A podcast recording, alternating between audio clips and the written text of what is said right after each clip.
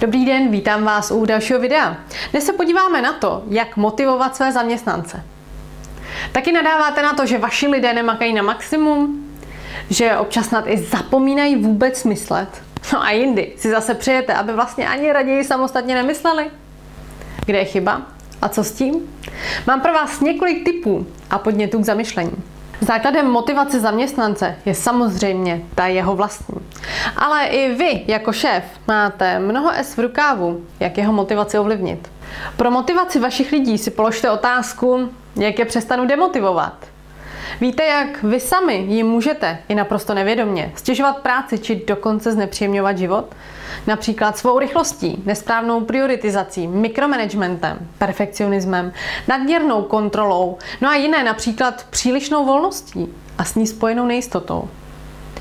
Jak moc máte jasno v tom, co vaše lidi skutečně na práci baví a co je motivuje? Znáte jejich vnitřní motivy? Víte, co dělají rádi a proč? A v čem konkrétně jim práci znesnadňujete vy? Stejně jako děti se podvědomě stále učíme nápodobou. Zamyslete se nad tím, jakým jste vlastně vzorem pro své lidi. V čem se od vás mohou učit? No a co z vašich pracovních či myšlenkových návyků by raději přebírat neměli? No a když už jsme u tématu motivace, jak moc jste ve své práci vlastně motivovaní vy? Vidí u vás vaši lidé patřičné nadšení, zápal a nasazení? Je při pohledu na vás jasné, že svoji práci milujete každým coulem? No a pokud tomu tak není, a vy chodíte po firmě jak vyhořelá sirka, nebo s věčně nasejřeným výrazem, nebo jim denně zpestřujete pracovní dobu svými nezvládnutými emocemi, co asi tak můžete od svých podřízených očekávat?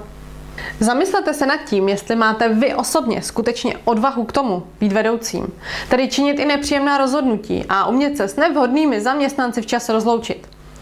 Nechat lidi nést důsledky za jejich opakované pochybení, ale zároveň jim při osvojení nových dovedností dovolit chybovat, podat pomocnou ruku a pochválit. Umět dát i negativní zpětnou vazbu a delegovat maximum věcí, Jste opravdu psychicky připraveni na to, že nebudete vždy a u všech oblíbeni? Že nebudete jejich kamarád? Vaše upřímná odpověď vám může mnohé napovědět. No a já zde jen dodám, ani smečka vlků či tlupa opic nenásleduje slabého, nejistého jedince. Pokud členové smečky poruší pravidla, vůdce jim to dá řádně znát.